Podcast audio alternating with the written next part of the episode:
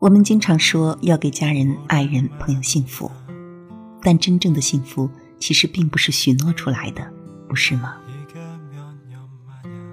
在繁忙的日程中，我们都忘记了自己曾经希望幸福的那个人的感受，忘记把自己内心里真正的声音传达出去。在二零一六年，你那些没有传达给对方的心里的声音，在二零一七年，你还要继续隐藏吗？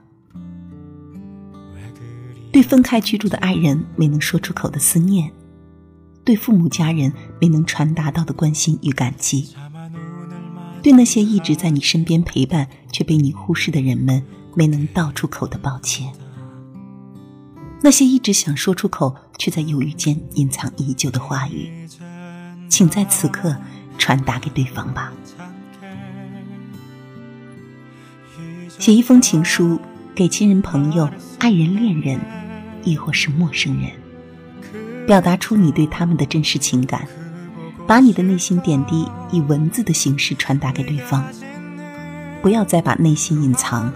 尽情的传达出去吧。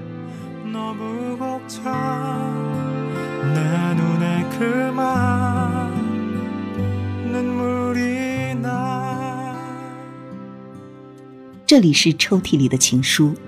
伴随着思绪与书信，请把你的心声寄给我们。如果可以。我们愿意告诉那个你希望幸福的人，你的这份真心与至心。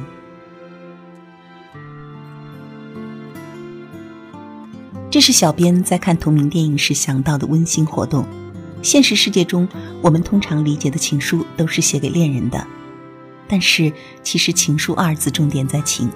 所以不单单是恋人、爱人，其实亲人、朋友，亦或是那些看起来不相关的人。都可以作为情书的传递者。电台的力量虽小，却期待着你们可以积极参与，把自己的那些无法当面道出口的心声交付给我们，替你们传达给对方。从今日起，一月二十二号截止，我们希望可以收到来自世界各地的你的书信，记载着你不曾道出口的心声。收信人可以是亲人，可以是爱人，可以是那些。你来不及道别的离人，可以是那些你思念依旧的逝者，可以是不曾熟悉过的陌生人，可以是那些曾经伤害过你却给你带来成长的人，也可以是那些你敬佩的劳动者，亦或是其他身份的工作者。当然，也可以是那只陪伴你已久的宠物，甚至是写给此时开心亦或悲伤的自己。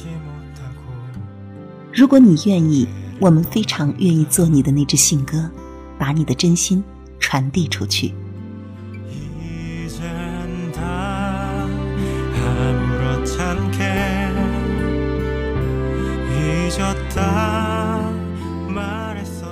如果你需要心声被传递，请私信小编。如果你是当地广播电台的人员，请私信小编，添加小编微信，详细沟通策划。如果你是其他形式的参与者，请私信小编，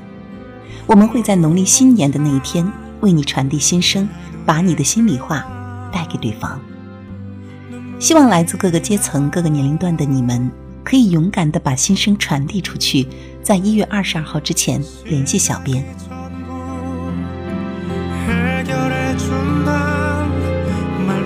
지금까지 믿었었는